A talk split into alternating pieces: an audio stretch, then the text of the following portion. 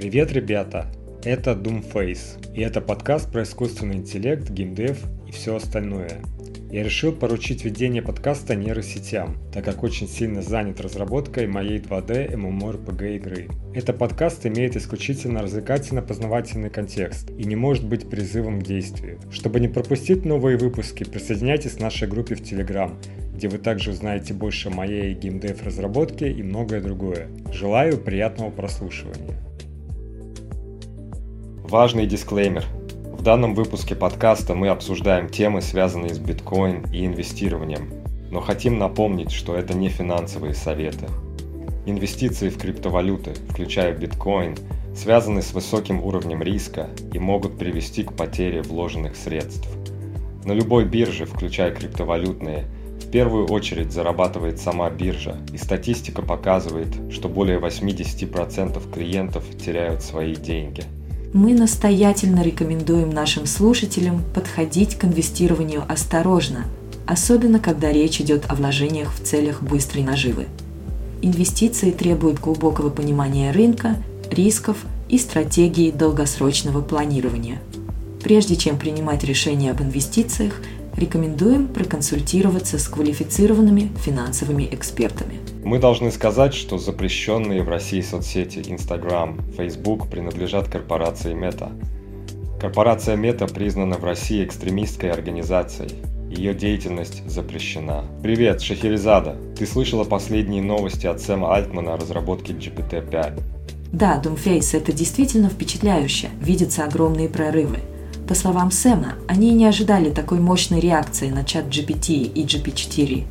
Интересно, что он упомянул о том, что эта технология может быть гораздо более полезной, чем предполагалось. Абсолютно верно. Он подчеркнул, что новые модели будут еще более умными, и это даст новую перспективу в разработке. GPT-5 обещает быть намного более способным. О, это так важно для нашего понимания ИИ. Улучшение моделей не только по умению решать текущие задачи, но и в их способности интеграции в нашу повседневную жизнь. Они будут помогать решать не только срочные, но и важные проблемы, возможно, даже еще до того, как они начнут серьезно обостряться. Да, и есть много областей, в которых ИИ уже сейчас начинает трансформировать бизнес. Как я понимаю, Альтман говорит о том, что следующие модели будут еще более мощными и способными. Действительно, мне особенно интересно, как GPT-5 будет влиять на решение сложных задач и какие новые возможности откроются перед пользователями. Похоже, каждая следующая версия значительно превышает предыдущую в возможностях. Это правда. Так, а давайте теперь перейдем к обсуждению очередной темы – крах Bitcoin ETF. Это событие повергло многие криптовалюты в шок. Конечно, сила влияния на рынок, особенно на инвестиционные настроения, столь же неожиданна, сколь и значительна. Как думаешь, Doomface, что будет далее с этим сектором? Это сложный вопрос, Шахерезада. Мы видим значительные колебания на рынке криптовалют, и падение доверия к Bitcoin ETF может подтолкнуть к более строгому регулированию данной области в будущем. Также это может привести к изменению стратегии инвестирования у многих участников рынка. Согласна с тобой. Это будет представлять ряд проблем, но также и возможности для реформирования и создания более устойчивых финансовых практик в индустрии криптовалют. Важно смотреть, как индустрия будет адаптироваться и реагировать на эти изменения. Именно поддерживаю. Это те самые моменты, когда индустрия криптовалют может показать свою способность к саморегуляции и внедрению прозрачных механизмов, что может быть положительным моментом даже в контексте текущих проблем. Но вы знаете, Шахерезада, присущая GPT и подобным системам, общая интеллектуальность постоянно растет. Это не просто о новых возможностях или решении новых проблем. Общая интеллектуальная способность модели, ее способность справляться с длинными, более сложными задачами точно и эффективно, постоянно возрастает. Да, это действительно ключевой момент, Doomface. Рост общего интеллекта и нахождение новых способов его интеграции в продукты кажутся основными отличиями этой эры от всех предыдущих технологических периодов. Это превращается не просто в улучшение инструмента, но в полноценную смену парадигмы. Совершенно верно. И тут же возникает вопрос, будет ли большой прогресс за счет новых, более мощных моделей, или от того, что все больше и больше людей работает с этими моделями. Оглядываясь на историю, мы видим, что именно продвинутые модели являются ключевым шагом вперед. Это интересный момент, поскольку речь заходит и о продуктизации технологий. Ведь когда начинаешь внедрять АИ в рабочие процессы, крайне важно, чтобы уровень исследований и продукт развивались в унисон. Именно сочетание обоих направлений делает компанию особенной. Согласен, Шахерезада. И все это указывает на то, что ждать от АИ в 2024 году следует больших вещей. Хоть он и не назвал будущую версию GPT-5, очевидно, что ожидает существенный скачок в умении моделей. Шахерезада, интересно твое мнение о заявлении Сэма Альтмана относительно того, что прогресс в области искусственного интеллекта придет не только от улучшения моделей, но и от внезапного притока новых разработчиков, которые будут строить невероятные продукты на основе ИИ с помощью новых инструментов. Doomface, я полностью с ним согласна. Все это кажется невероятно волнующим, особенно с учетом количества проектов, которые возможны благодаря хорошим инструментам для ИИ. Также наличие этих инструментов в руках разработчиков откроет совершенно новые возможности. Он также упомянул, что ожидает основных прорывов в работе моделей, но есть намеки на возможное появление искусственного общего интеллекта уже в этом году. Хотя я скептически настроен к такому быстрому появлению, пусть даже в самом начальном виде. Да, это важно подчеркнуть. Возможно, он имеет доступ к инсайдерской информации, ведь обмолвился о возможном выходе GPT-5 в 2024 году. Это может кардинально изменить игру в области ИИ. Согласен, Шахерезада.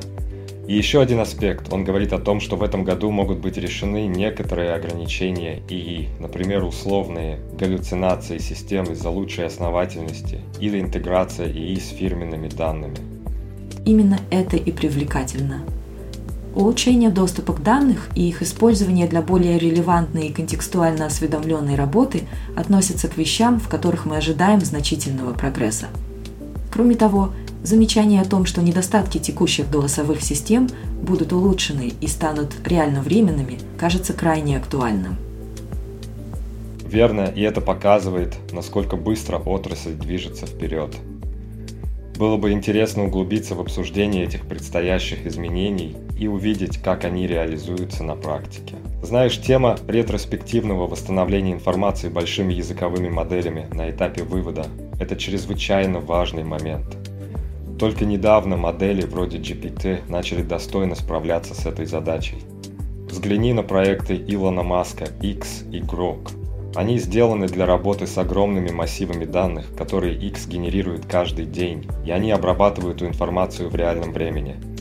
Это невероятно важно, потому что данные в реальном времени нельзя заложить в базовую модель на этапе обучения. Но с помощью механизмов, таких как генерация с ретроспективным поиском и обычный веб-скрейпинг, наделить большие языковые модели способностью обрабатывать реальную информацию в реальном времени – это мощно, и мы уже почти у цели. И что еще напоминает, так это перспективу, в которую я лично верю. Ты уже знаешь, я говорила, что программирование в ближайшие годы радикально изменится, и через десятилетие нам, возможно, вообще не понадобятся программисты. Он косвенно подходит к причину «это может случиться». Он не утверждает это напрямую, но описывает изменения в способах использования компьютеров, которые могут привести к такому исходу. А помнишь устройство Rabbit, которое анонсировали неделю назад? Я сделал предзаказ. С нетерпением жду, когда оно ко мне придет. И, конечно же, я сделаю ряд видео об этом. Но вот что, по моему убеждению, является будущим взаимодействия человека с компьютерами.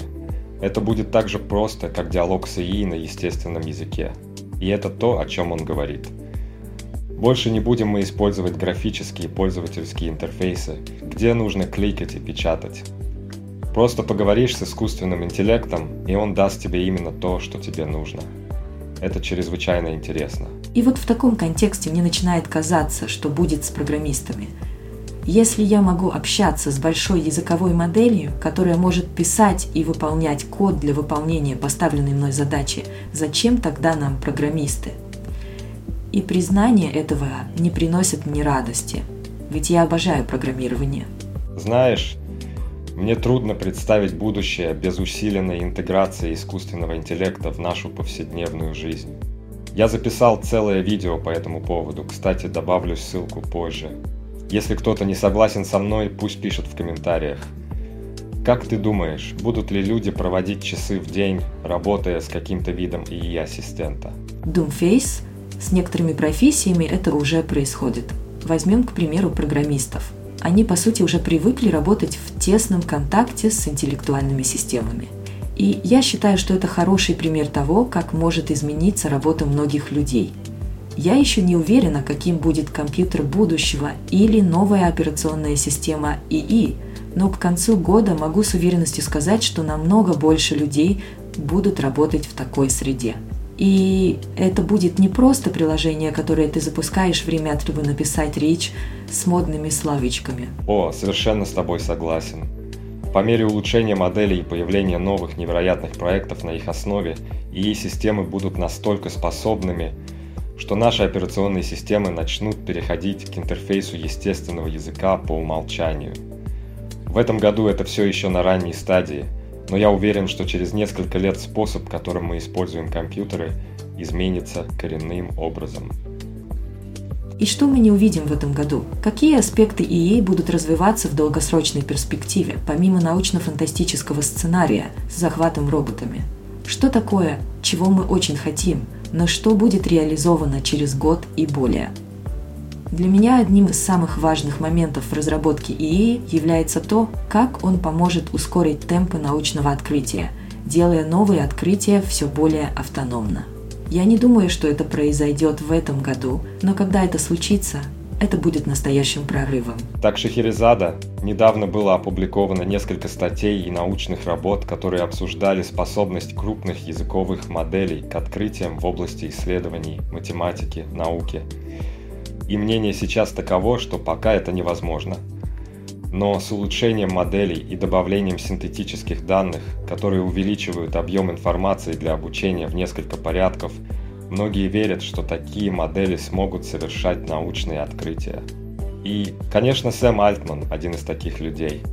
Представляешь, каково это будет, если крупные языковые модели, работая 24 часа в сутки, будут заниматься поиском лекарства от рака или других заболеваний.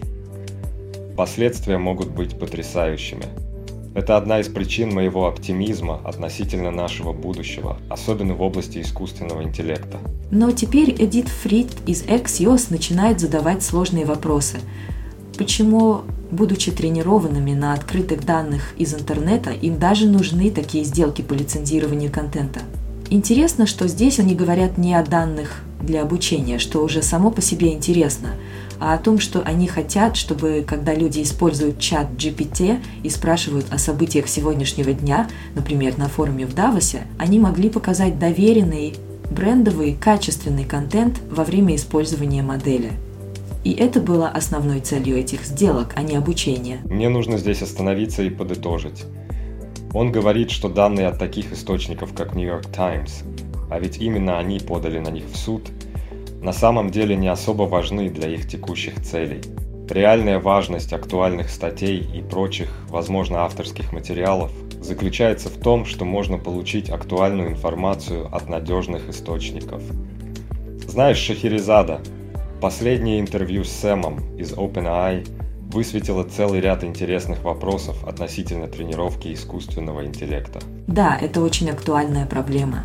Он говорит, что не всегда ясно, можно ли использовать все общедоступные данные для тренировки ИИ. И это зависит от множества обстоятельств. Именно. Самое интересное, что они уважают запросы на отказ от индексации данных, стремясь быть хорошими соседями, даже если использование этих данных вовсе не нарушает закон. А в этом есть своя логика. Однако, как он заметил, даже если они не будут использовать данные с определенных сайтов, как, например, New York Times, контент этой компании уже был скопирован и распространен по всему интернету без должного указания авторства. Так что полностью контролировать этот процесс сложно. Точно. И это относится к одной из основных дилемм современного ИИ – интеллектуальная собственность и использование данных. Если обучать ИИ всему, что встречается в интернете, можно невольно нарушить права на авторский контент. Вот почему они говорят об важности не просто переиздавать защищенный авторским правом контент. Это четкое направление к ответственности и этическим принципам в работе с данными. И вот вся эта ситуация с иском New York Times против OpenAI выдвигает вперед вопрос об этике и том, как мы должны управлять данными для ненарушения прав. То, что они предоставляют возможность отказаться от использования данных, это одно, но полностью отследить неправомерно скопированный контент по всему интернету задача гораздо более сложная. И это подчеркивает необходимость новых подходов и технологий для защиты интеллектуальной собственности в эпоху ИИ. И интересно будет увидеть, как индустрия отреагирует на эти вызовы. Открытый ИИ, или по-другому OpenAI, оказался под прицелом после статьи в New York Times. Есть доводы от OpenAI, которые защищают их позицию. И они стараются не повторять чужой контент дословно, чтобы избежать нарушения авторских прав. К тому же это не приносит дополнительной ценности. Сэм Альтман, как мне кажется, искренне стремится делать все правильно, хотя его мнение о легальности обучения ИИ на защищенных авторским правом материалах, как по мне, ошибочно. И они работают над сокращением использования таких данных до минимума. Прогресс уже огромен. Важно, на что вы концентрируете внимание при обучении моделей. Суды решат многие из этих вопросов, и многие компании, такие как вы, уже столкнулись с исками.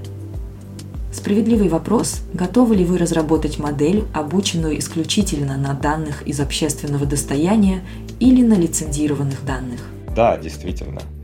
Все убеждены в том, что их данные настолько ценны, что без них невозможно создать ИИ. OpenAI готовы включить данные от The New York Times, если тот этого захочет. Есть другие партнеры, желающие сотрудничать. Но это не обязательно. И на самом деле, по мере того, как модели становятся умнее и лучше рассуждают, нужно все меньше данных для обучения. Подумай о своем опыте. Наверняка никто из нас не читал 2000 биологических учебников. И 21-й не добавит знаний. Это действительно смелый ответ. Фактически он говорит, что если вы владелец контента и думаете, что без вас нельзя обойтись, это не так. Вам нужны мы, а не наоборот. И утверждает, что по мере совершенствования моделей в логике и рассуждениях они будут нуждаться в меньшем количестве данных для обучения. Я не уверена, что это так просто. Синтетические данные – это то, что, по-видимому, принесет огромную пользу OpenAI и в целом искусственному интеллекту. И самое главное, они не подпадают под авторское право. Давай продолжим наблюдать. Будущее ей непредсказуемо, и каждое такое заявление вызывает множество дискуссий. Ну что ж, Шахерезада, мы часто говорим о значении качественных данных. Вспомни слова, что малый объем высококачественных данных и глубокий анализ могут быть ключом. Кажется, огромные массивы данных по-прежнему важны. Да, это так, Doomface. Открытые данные продолжат играть значительную роль в обучении ИИ. Но похоже, что модели все больше будут думать над меньшим количеством, но известными качественными данными. И самое интересное, что, казалось бы, это противоречие в словах. Сначала говорят о необходимости большего количества данных, а потом о меньшем объеме данных, необходимым моделям. Действительно кажется, что есть некоторое противоречие. Хотя мне кажется, что будущее все же в повышении объемов данных. Но, вероятно, это будут не данные с копирайтом, а синтетические данные, созданные самими моделями. И это уводит нас к вопросу о моделях, которые обучаются исключительно на данных, на которые у нас есть право. Очень интересно наблюдать за тактикой, которую применяют лидеры в ИИ-индустрии, чтобы не раскрывать больше, чем нужно, касаемо своих внутренних проектов. И да, это связывает нас с еще одной важной темой – безопасностью демократии. OpenAI недавно объявила о ряде инициатив по защите демократических процессов. Проблема безопасности выборов особенно актуальна с учетом предстоящих глобальных выборов. И тут ключевой момент в том, насколько мы можем быть уверены в том, что технологии ИИ не будут использованы для вмешательства в электоральные процессы, что жизненно важно для сохранения демократии. Так, вот тут интересная информация от OpenAI. Пару дней назад они опубликовали пост, говорящий о финансировании 10 команд по всему миру для создания идей и инструментов коллективного управления ИИ. Но ведь должно быть это в перечне их собственных задач, не так ли? Мне странно, что они делегируют такие критически важные вопросы. Действительно, это вызывает вопросы. Они подробно рассматривают методы обеспечения безопасности выборов и демократические процедуры в целом. Если слушатели заинтересованы, мы могли бы подробнее разобрать этот пост в одной из наших ближайших программ, так как это одна из ведущих забот года. Они хотят опережать события, зная, что это будет важно. Обычно люди склонны готовиться к прошлым проблемам, но мне кажется, что нас ждут новые вызовы, к которым следует быть готовым. Мы еще не знаем всех проблем, которые могут возникнуть, но у нас уже есть некоторые идеи. OpenAI опубликовал много информации, и они хотят иметь жесткий цикл обратной связи, чтобы быстро реагировать на любые изменения и работать с широким кругом партнеров для достижения наилучших результатов. Сэм Альтман уже долгое время выражает опасения по поводу безопасности выборов и влияния искусственного интеллекта на политику, создание дипфейков и прочего. Еще год назад в интервью с Лексом Фридманом он говорил о своих беспокойствах, и, наверное, это занимает его уже довольно долго. Все верно. И здорово, что они заблаговременно волнуются об этих вещах.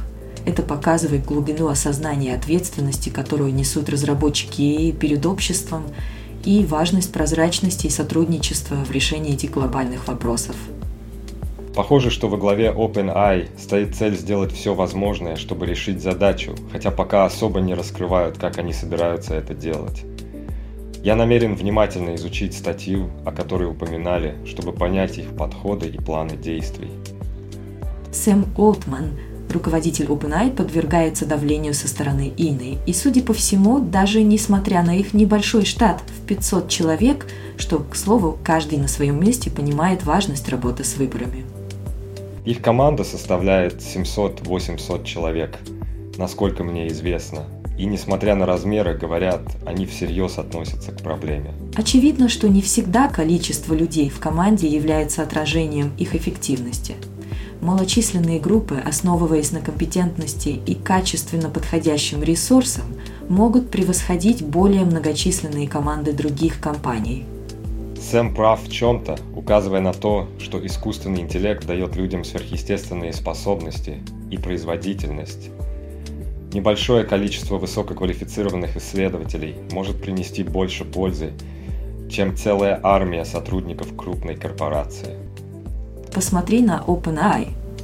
Несмотря на то, что у них всего несколько сотен сотрудников, они достигли впечатляющих результатов, превзойти которые Google с его десятками тысяч сотрудников пока не удается.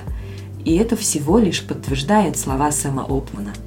Сэм действительно правильный человек для такого ответа. Он не только движет OpenAI вперед с небольшим количеством сотрудников, но также вкладывается в стартапы, где небольшая команда людей в корне меняет целые отрасли.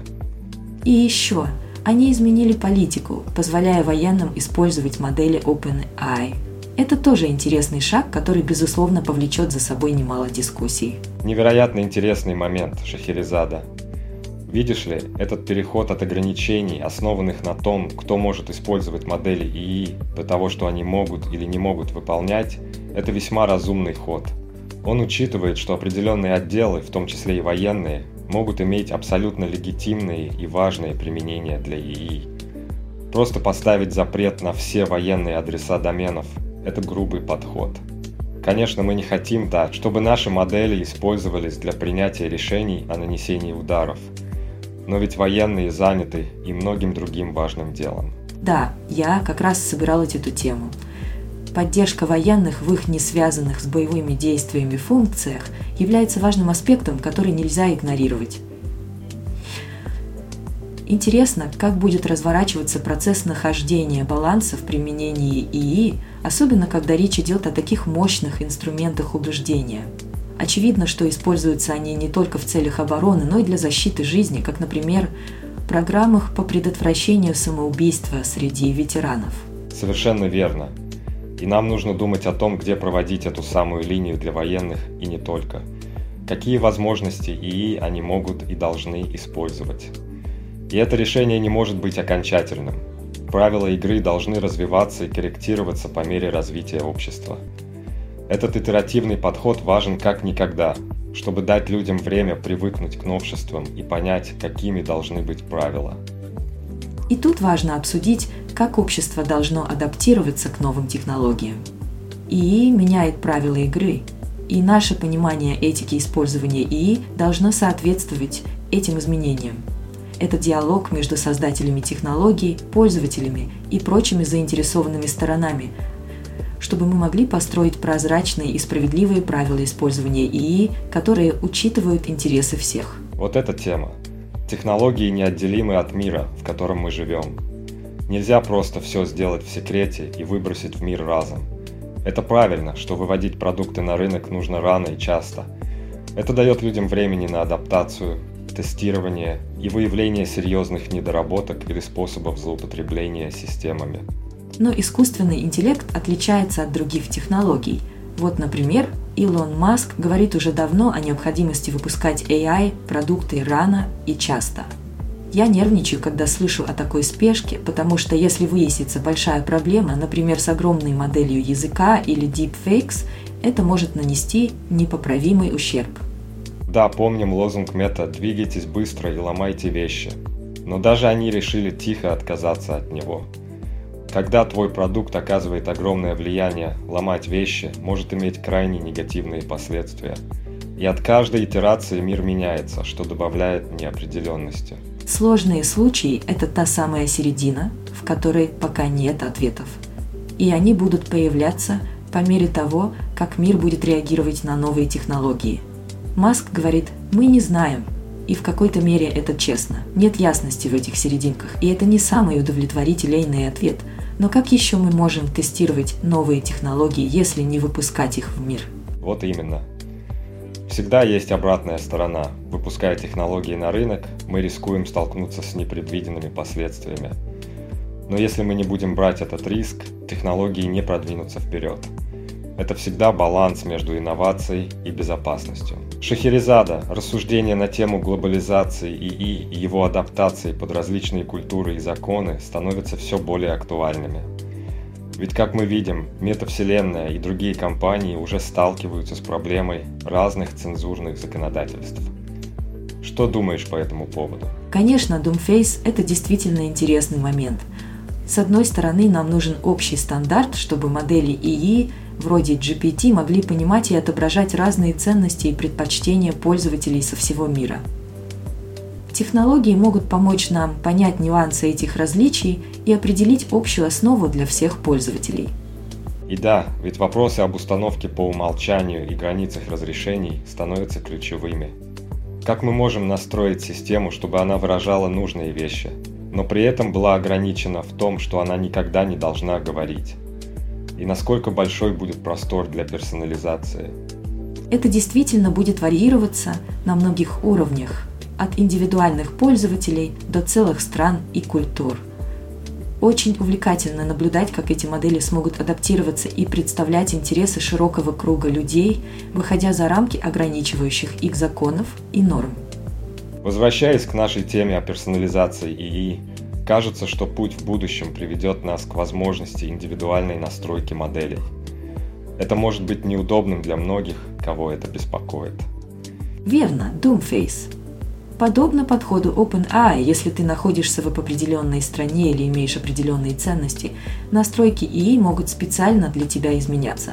И, возможно, большие языковые модели просто научатся отражать твои собственные взгляды.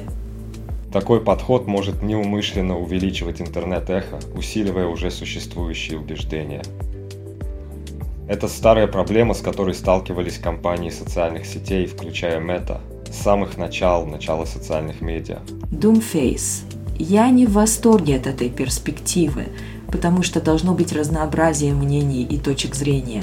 Если искусственный интеллект просто отражает то, во что уже веришь, это может привести к противоположному эффекту. А теперь подумай, Шахерезада, о международном контексте. Если какая-то страна, скажем, не уважает права ЛГБТ+ сообщества, может ли OpenAI изменить свои модели под давлением таких стран? То, что ты говоришь, это важный вопрос этики ИИ. Если страна ставит экстремальные условия, такие как нарушение основных прав человека, ИИ-компании должны принять принципиальную позицию. Надеюсь, OpenAI и другие организации будут придерживаться мировых принципов прав человека и не станут поддаваться на подобные требования. Есть, правда, оттенки и нюансы в этих дискуссиях. Вопросы культурных различий и соответствия модели разнообразным социальным нормам остаются открытыми. Как сохранить баланс между глобальными принципами и локальными убеждениями – вот что вызывает острые дебаты. Это интересный момент, Шахерезада.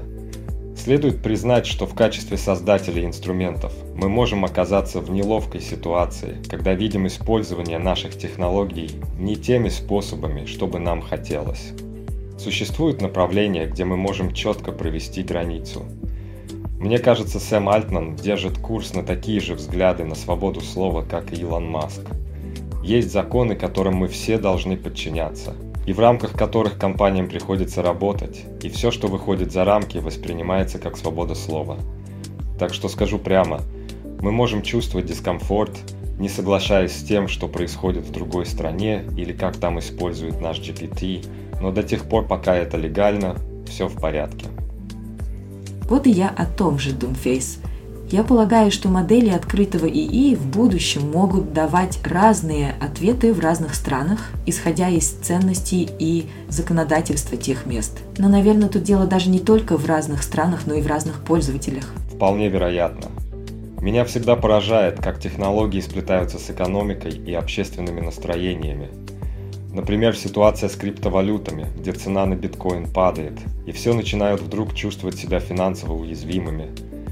Все это напоминает мне перекупщика времен участий, старающегося убедить нас купить биткоин. Да, в мире финансов всегда были свои взлеты и падения, и цифровые валюты не исключение. Тем не менее, многие утверждают, что это конец, что биткоин умер, что он достиг нуля. Но если мы посмотрим на реальную цену, она все еще достаточно высока. Последний раз она была около 40 тысяч. Несмотря на все трудности, важно помнить о долгосрочной перспективе и не поддаваться панике. Совершенно верно, Шахерезада. Эмоции играют огромную роль в инвестициях, но ключ к успеху – это нести ответственность за свои решения и иметь стратегию, а не только слепую веру в рост. Разберемся с тем, что произошло после старта ETF. Если взглянуть на трекер Bitcoin ETF, заметим, что было вложений примерно на $4 миллиарда в эти фонды, что довольно неплохо. Да, но при этом интересно отметить, что Grayscale ETF фиксирует отток средств примерно на $3,5 миллиарда. Мне кажется, что здесь мы видим важный сдвиг в предпочтениях инвесторов. Можно предположить, что инвесторы все больше увлекаются новыми инструментами на рынке, такими как ETF, в поисках большей безопасности или просто новизны в сравнении с традиционными продуктами. Такие перемещения капитала могут отражать более широкие тенденции на рынке и могут сигнализировать о перемене настроения среди участников рынка. Наблюдать за этими тенденциями поистине захватывающе. Тема сегодняшнего разговора поистине насущна. Рассматривая процесс банкротства FTX, обнаруживается, что юристы компании продают активы примерно на $1 миллиард в виде BTC графстоунового ETF. Я вижу, что многие задаются вопросом, чьи это биткоины продают? Оказывается, что это биткоины клиентов, а не корпоративные средства. Ситуация обостряется, когда клиенты возражают против продажи своих активов. Документы судебного разбирательства пестрят сотнями таких жалоб. Клиенты явно не хотят, чтобы их биткоины продавали, но продажа все равно производится против их воли. Эта практика вызывает немало вопросов по отношению к этической стороне юридических процедур в случае банкротства. Точно, и что еще поражает, юристы FTX оценили стоимость биткоина на базе цены, актуальной на ноябрь 2022 года, то есть значительно ниже текущей рыночной. Исходя из этого, любая сумма, превышающая 17 тысяч, будет использована для покрытия расходов FTX и оплаты услуг юристов, а также других судебных издержек. Важно отметить, что это вызывает серьезное недовольство среди держателей активов FTX, которые подают возражения, подчеркивая свои права на цифровое имущество и выражая недоверие к попыткам компании продать активы по заниженным ценам. Это представление о конфликте интересов юристов и клиентов является важным вичем в понимании ценностей и справедливости в сфере криптовалют. Разумеется, мы можем ожидать, что это скажется на общем восприятии сферы криптовалют и доверии к биржам. Это сложная ситуация, и похоже, что последствия банкротства FTX будут ощущаться еще долгое время. Шахерезада, тут такая ситуация, предлагают вернуть SBF, Сэма Бэнкмана-Фрида, к управлению, чтобы он мог возглавить процесс возмещения средств клиентам. Сам SBF заявил, что сейчас важно поступить правильно по отношению к клиентам. Как ты думаешь, насколько это разумно? С тем, что СБФ имеет теперь большой стимул исправить свои ошибки, я не могу не согласиться. И вот тут немного саркастично выходит, ведь он, возможно, начинает выглядеть как хороший парень на фоне адвокатов FTX, которые, может быть, даже хуже его. Но мой взгляд на СБФ... И да, Шахерезада, похоже, что у FTX было достаточно активов для покрытия потребностей всех клиентов из США. А что касается международных клиентов FTX.com, это уже отдельная история, зависящая от международного права. Исходя из этого, СБФ, возможно, не нарушил законы США, не причинив вред клиентам из США. Однако из-за банкротства, которое он подал, Джон Рэй решил перемешать активы FTX US, что привело к тому, что клиенты оказались в невыгодном положении. Что касается их активов в биткоинах, то, судя по всему, у них было аккум активов GBDC на сумму около $600 миллионов, которые, я полагаю, уже проданы. А еще у них было $90 миллионов в эфирах и другие мелкие активы. Все это, вероятно, будет продано. Действительно, Doomface. Документы по делу говорят о защите должников от потенциального падения цен. Но что насчет потенциального роста стоимости? И в конце концов кредиторы получат свои выплаты в долларах. Это интересный пример того, как правовая система и рынок криптовалют пересекаются и влияют друг на друга. Итак, Шахерезада, ситуация с биткоин довольно непростая. Как ты знаешь, сейчас огромное количество людей должны продавать свои активы из-за недавних событий. Тем, кто думал, что владение биткоин защитит их капитал, пришлось расстаться с криптовалютой, что в свою очередь создает ситуацию, когда, возможно, это идеальное время для покупки на минимумах. Верно, и интересно отметить влияние этого на инвестпродукты, такие как GBDC от Grayscale, которые оказывали давление на цену биткоин. Ведь GBDC-то торговался со скидкой в 40% по отношению к стоимости биткоин, и многие были не уверены, сможет ли он успешно перейти к статусу ETF, основанного непосредственно на спотовых ценах биткоин. Это одна из причин, по которой мы видим такое продажное давление. Люди пытались арбитражировать эту скидку на GBDC, но теперь, когда скидка практически исчезла, причина для продаж уменьшилась. К тому же теперь, когда 3AC обанкротилась, компания, которая тоже занималась данным арбитражем, на рынке возникло дополнительное давление. Также не стоит упускать из виду комиссии Doomface. Grayscale взимает комиссию в 1,5%, в то время как другие ETF взимают намного меньше, близко к нулю или 0,3%. Это тоже причина, по которой инвесторы могут перераспределять свои инвестиции из GBDC в более эффективные по стоимости ETF, что неминуемо сопровождается продажей перед переходом на новые позиции. В заключение, Шахерезада. Рынке предстоит обойти множество препятствий, и каждому инвестору следует тщательно взвесить все за и против перед тем, как принимать какие-либо инвестиционные решения в такой волатильной среде.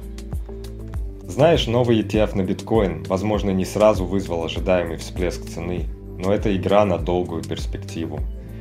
Как в ресторане, который только начал работать, сначала мягкое открытие, а потом грандиозное с рекламой, которая только запускается. Точку, Doomface. Уже начинаем видеть рекламу и билборды на Times Square, потому что эти институты и ETFs начинают активно инвестировать миллионы долларов в рекламу из-за собранных комиссий. Интересно, что это содействует децентрализации актива.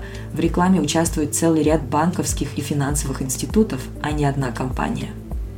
Соглашусь. И следующим ключевым моментом, возможно, станет Super Bowl 11 февраля. Где мы, скорее всего, увидим еще больше рекламы биткоина. Кампания 2024 года может стать эпической. Будущий год представляется в историческом контексте, особенно учитывая, что биткоин – это товар, у которого нет отличительных особенностей. Ведь это рынок, победитель забирает все. Это действительно может стать историческим годом для биткоина с такой всепроникающей рекламой. А ведь концепция «победитель забирает все» в контексте комодифицированных активов поистине показывает, насколько конкурентна эта сфера. Шахерезада, ты ведь в курсе, что в сфере криптовалют все сводится к конкуренции в рекламе? Они действительно нуждаются в этом. Ведь трудно игнорировать сферу, где на кону стоят огромные потенциальные прибыли и комиссии. И кажется, глобальное соперничество только набирает обороты. О, да. И как только в США утвердили биржевые фонды ETF, это, по сути, задало стандарт, который многие другие страны начнут подражать. Гонконг планирует запустить первый спотовый ETF на биткоин уже в первом квартале, и, скорее всего, другие страны последуют их примеру. Если задуматься о том, что будет с биткоином дальше, давай вглядимся в историю золотых ETF. Когда они только запустились, у них было тоже не очень быстрое начало, но одобрение ETF фактически заложило основу для нового класса активов. И после этого мы наблюдали 8-10 лет бычьего рынка. С чисто цифровым золотом может произойти та же самая вещь. Нет оснований полагать, что это не произойдет. А если подумать о ценностном предложении биткоина, то что это вообще такое? Это единица учета. И это на самом деле довольно сложная штука, особенно если она децентрализована, не подделывается, фунгибельна, легко передается и устойчива к конфискации. В стародавние времена люди использовали ракушки, но это было довольно тяжело, пока они не поняли, что ракушки просто можно подобрать на пляже. Да, люди переходили от серебра к золоту, потому что золото оказалось довольно хорошим. Это отличное средство сохранения богатства, и никто не может просто так создать больше золота, не приложив к этому усилий. Вот они хорошие качества для хранилища ценности. Но у физического золота есть свои проблемы. Его легко подделать. Нельзя просто так цифровым образом верифицировать, не так просто поделить на части.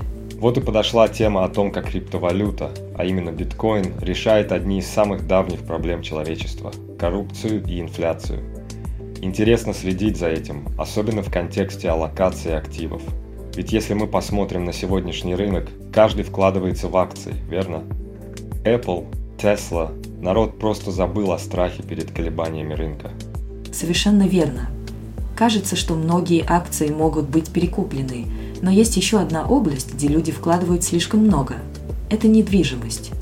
Я считаю этот актив довольно спорным, особенно учитывая, что скоро появится огромное количество доступных домов из-за уменьшающегося поколения бэби-бумеров. Молодежь же предпочтет новое современное жилье, что в конечном итоге может привести к масштабному разрушению богатства. А теперь взглянем на технологические акции. С одной стороны, они кажутся надежным вложением, но учитывая глобальные изменения и растущие геополитические напряженности, многие страны начинают бороться за свою технологическую независимость, отказываясь от услуг компаний, как Google и Facebook. Это может означать, что прошлое технобум, который все мы видели и от которого так взлетели капитализации, в ближайшем будущем может сильно ослабеть. Также стоит упомянуть, что даже в мире, где все уже привыкли к цифровым технологиям, люди все еще боятся неосязаемости биткоин и похожих активов. Но если посмотреть на ситуацию более рационально, оставив страх в стороне и сосредоточившись на основах, биткоин сейчас крепче, чем когда-либо. Вот и не стоит удивляться, что теперь биткоин становится объектом внимания инвесторов. Мы уже видим ETF одобрения. Да, валюта невероятно волатильна, и многие пытаются поймать волну и торговать в краткосрочной перспективе. Но если мы вспомним о стоимости попыток предсказать рынок, возвращаясь к S&P 500 последних 20 лет, история показывает, что, пропустив всего 10 лучших дней торгов, инвестор потеряет половину своих прибылей. Это подчеркивает важность долгосрочного инвестирования и рассмотрения разнообразия активов, а также технологическое влияние на глобальные финансовые системы. Без сомнения, биткоин и другие криптовалюты уже вносят существенные изменения в наше понимание хранения и увеличения богатства. Знаешь, вспоминается анализ, который обсуждался недавно, о том, что если бы инвестор пропустил 30 лучших дней в торговле, его прибыль сократилась бы на 80%. Это означает, что по сути можно было бы вовсе не зарабатывать на инвестициях. Действительно, самое удивительное, что 7 из 10 лучших торговых дней случились во времена медвежьего рынка. А в 2020 году второй по лучшести день торгов пришелся сразу после второго по худшести. Это показывает, что пока многие пытаются заработать на краткосрочных колебаниях рынка, на самом деле рискованно даже пропустить дни с лучшими итогами торгов. Лично я воспринимаю биткоин не просто как средство для заработка, но и как возможность использовать деньги более осмысленно, ведь это валюта надежды и свободы. И это более чем просто финансовое вложение, это поддержка идеи.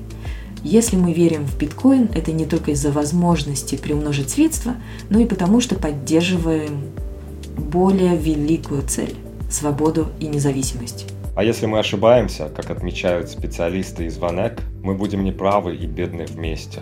Но позиция биткоин намекает на более глубокий тренд. Это не традиционное вложение, это движение.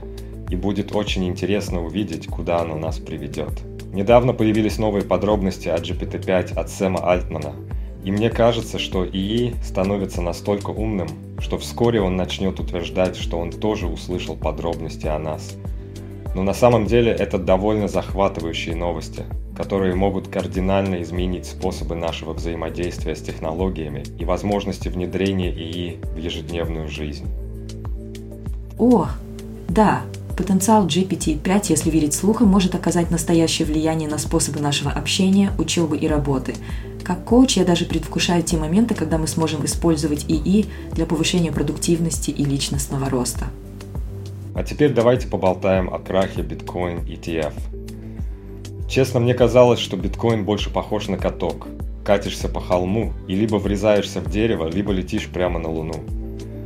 Как думаешь, Шахерезада, какие перспективы у криптовалют после таких событий? Обвалы и взлеты курсов криптовалют напоминают мне эмоциональный роллер-костер.